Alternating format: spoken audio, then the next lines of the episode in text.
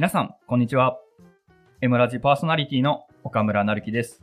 この番組は、長野県南美濃村の現役地域おこし協力隊員が、地方移住のリアルや村の様々な情報を発信し、南美濃村を一人でも多くの方に知ってもらうことを目的に始めたラジオになります。今回もぜひ最後までお付き合いください。このエピソードの収録は11月1日、あいにくの雨模様ですが、10月後半はこのオープニングで何を取り上げようか、すごく迷うくらいイベントがとにかく目白押しでした。規模は縮小されましたが、大芝高原で花火大会があったり、地域おこし協力隊の有志と運営した自転車を使ったイベント、チャリロゲが無事成功したりと、本当にドタバタでした。イベントの参加者、そして準備に協力してくれた皆様、本当にありがとうございました。そんな中、10月16日日曜日に、エピソード29でゲスト出演していただいた、地酒どころ、加納屋主催の酒蔵ツアーに参加し、栗きんとんが有名な岐阜県の八百津町まで行ってきました。八百津町までは、稲インターから高速道路に乗って2時間程度、まあ、ちょっと遠いんですけれども、日本酒玉柏などで有名な蔵元山田を訪問し、日本酒がどのような工程を経て作られているのかお話を聞いたり、日本酒数種類を飲み比べさせていただくなど、貴重な体験をさせていただきました。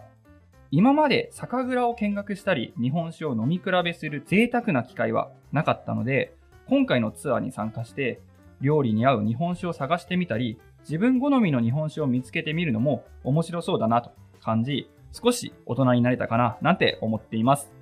とは言っても、まだまだビールや梅酒などを居酒屋で注文してしまうんですけどね。今後は少しずつ日本酒の世界にもチャレンジしていきたいなと思っております。それでは早速本日のゲストの方に登場していただきましょう。南美縄村南殿のカフェペーターのペンキ箱オーナーの山崎道夫さんです。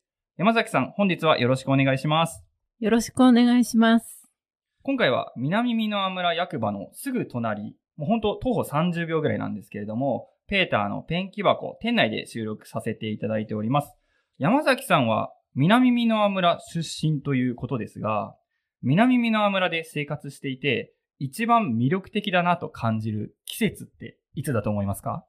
はい。どの季節も好きなんですけれども、農業もやっているっていうことから、はい。いろいろ春にいろいろ植えたものが収穫できる、今が一番いいかなって思っています。じゃあちょうど冬の前、秋の季節、いろいろなものが収穫できる秋のシーズンが一番好きかなっていう感じですかね。はい、そうです。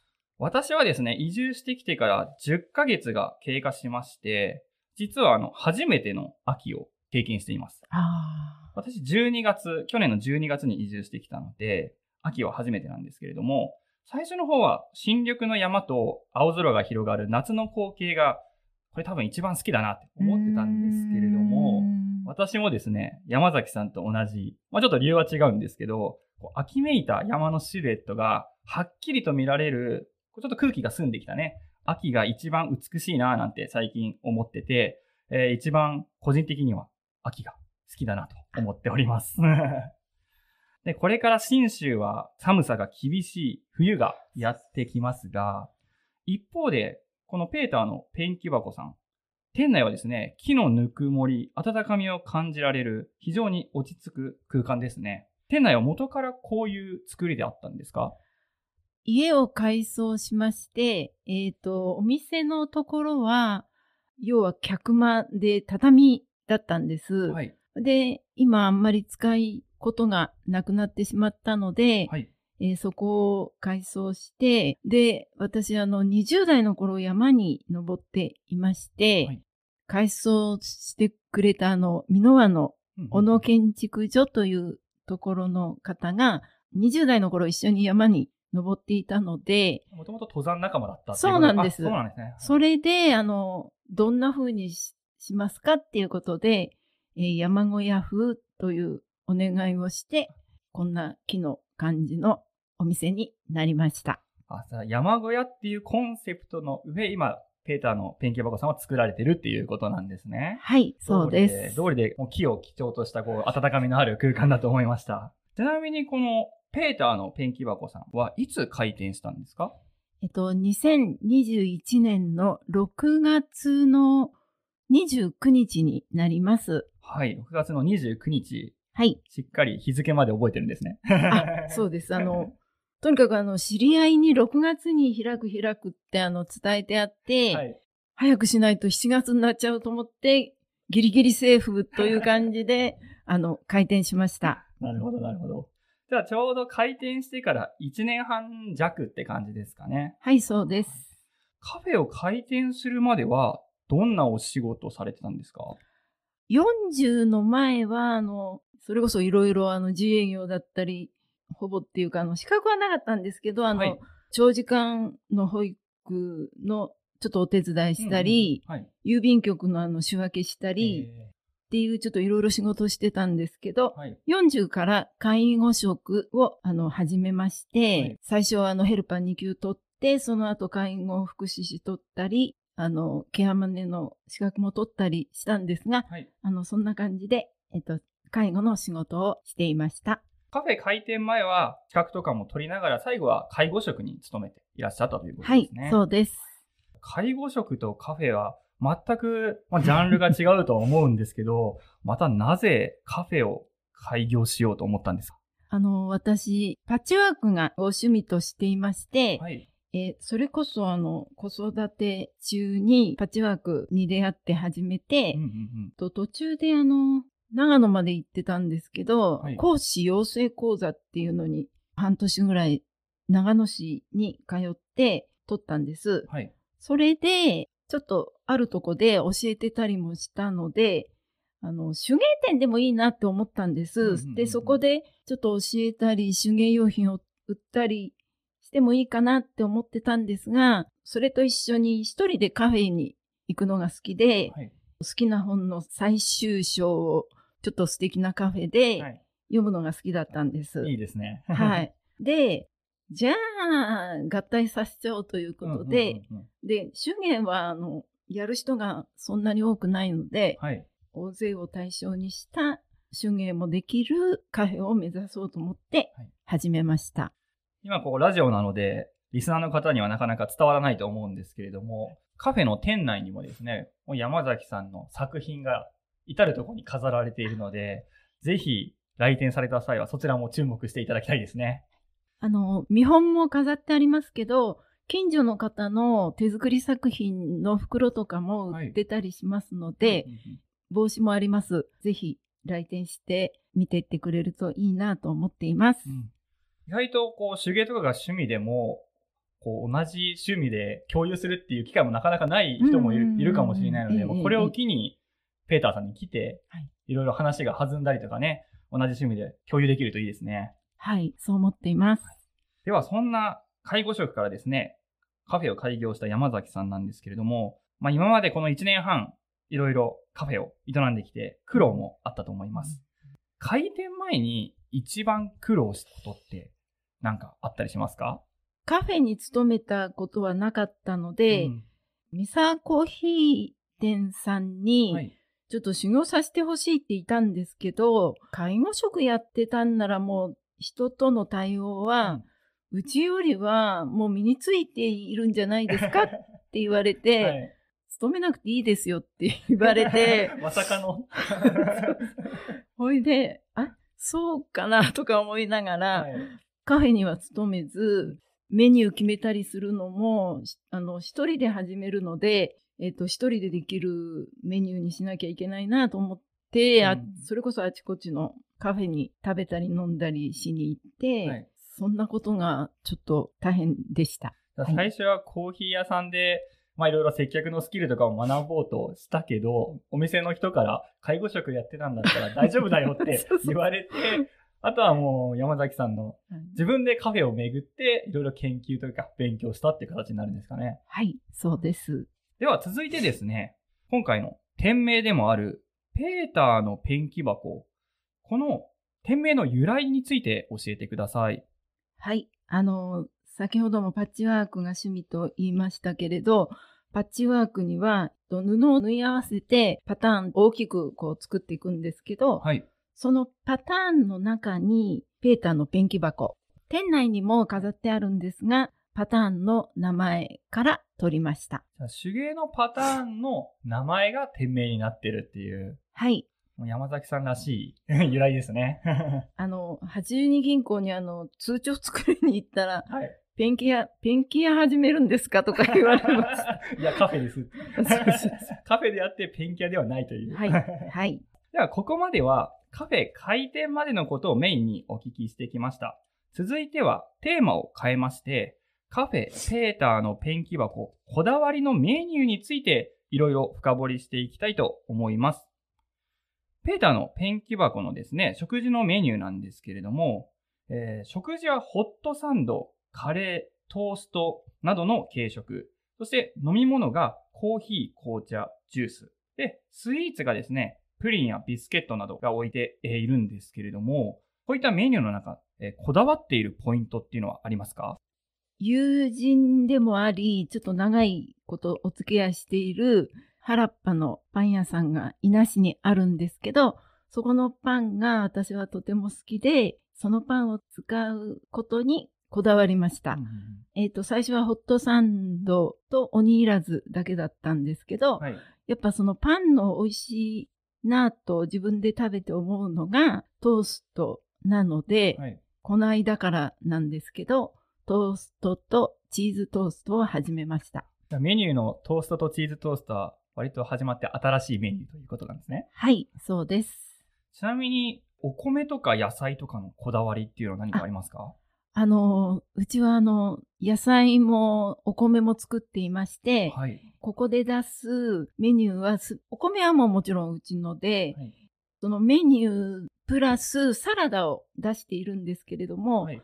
そのサラダは8割方家の野菜になります。で、今で言うと、カブ、大根、ブロッコリー。はい今はブロッコリーが、あの、いっぱい取れるので、そんその野菜を使っています。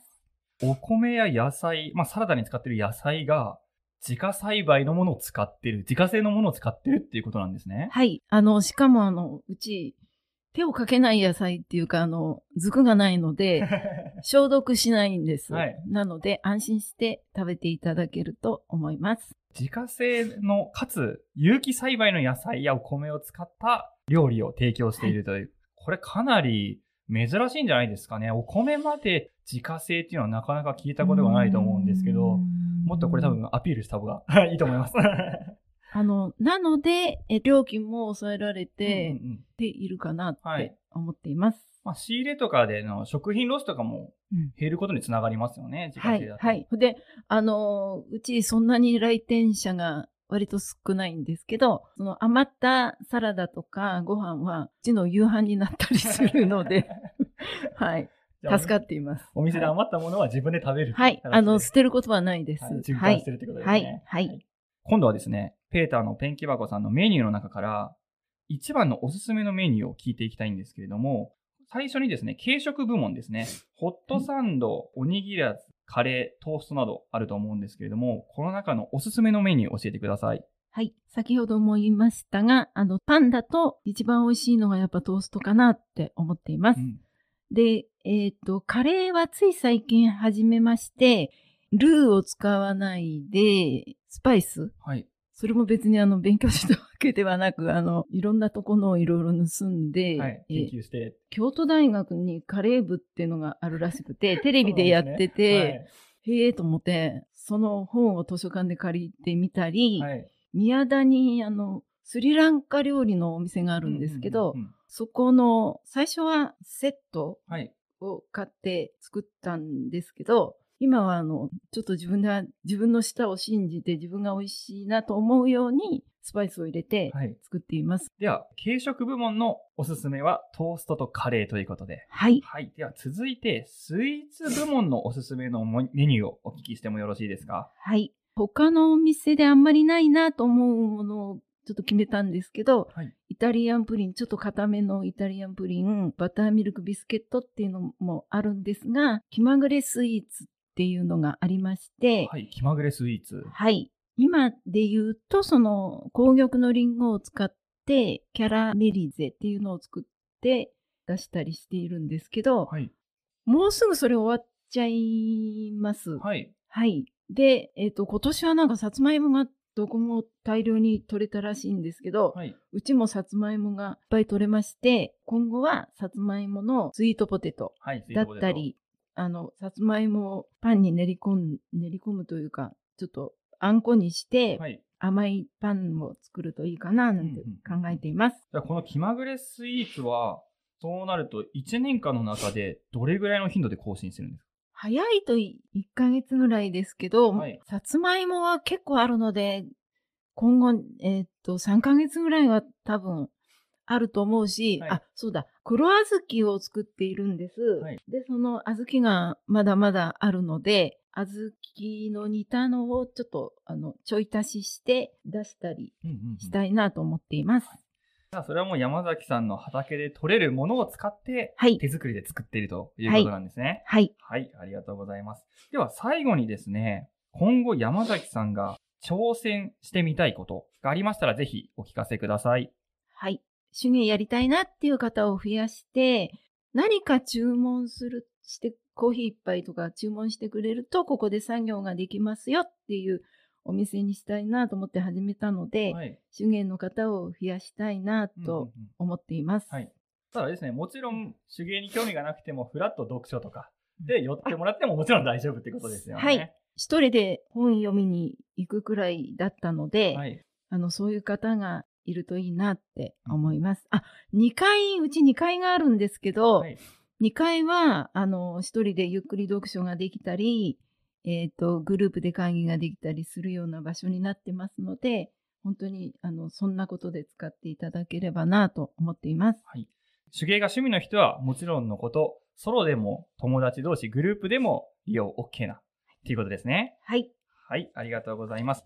まだまだ山崎さんにいろいろ質問していきたいところではあるんですけれども、エンディングのお時間近づいております。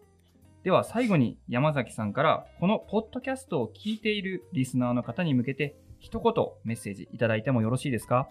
はい。今日は聞いていただいてありがとうございました。会議や友達とおしゃべりでいただける場所になればいいなと思っています。よろしくお願いします。はい、よろしくお願いします。ありがとうございます。ではすいません、ちょっと一番大事なことを聞き忘れてたんですけれども、ここカフェペーターのペンキ箱の営業日について最後教えていただいてもよろしいですか？はい。60過ぎて始めたので、毎日は大変だなと思って、そうですね。月曜日、水曜日、金曜日、土曜日が営業日となっています。10時、その10時からっていうのは、まあ、あの、手芸する方がちょっと来れるといいななんて思って10時にしました。はい。で、えっ、と、閉店が18時になっています。はい。じゃあ10時から18時。はい。まあ、確実っていうんですかね。月、水、金、土はいでやっているということなので。これで、あの、お田植え、稲刈り、稲こきはい。っていう、割とね、あの、土曜日にそういう作業があるので、その時期だけ臨時休業することがありますが、その他ははい。大丈夫です。はい。山崎さんの方で手芸の教室とかをやられてたりしないんですか？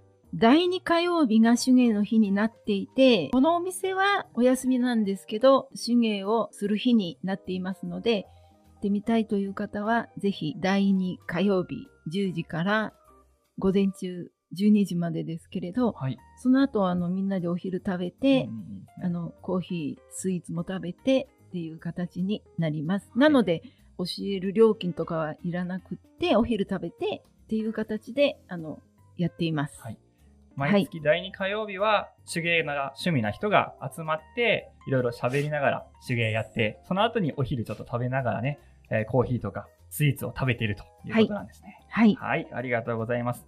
ここ、カフェペーターのペンキ箱さんなんですけれども、駐車場もちょっと狭いんですけれども、4台程度ございますので、これからですね、冬の新州は本当に、えー寒くなります。家に閉じこもりがちですが、静かなカフェでゆっくり読書、そんな休日を過ごしてみるのもいいのではないでしょうか。それでは、11月19日、次回の M ラジでお会いしましょう。最後までラジオを聴いてくれたリスナーの皆さん、そしてゲスト出演していただきました山崎さん、お忙しい中、ありがとうございました。ありがとうございました。以上、長野県南美濃村地域おこし協力隊の岡村成樹でした。それでは、さようなら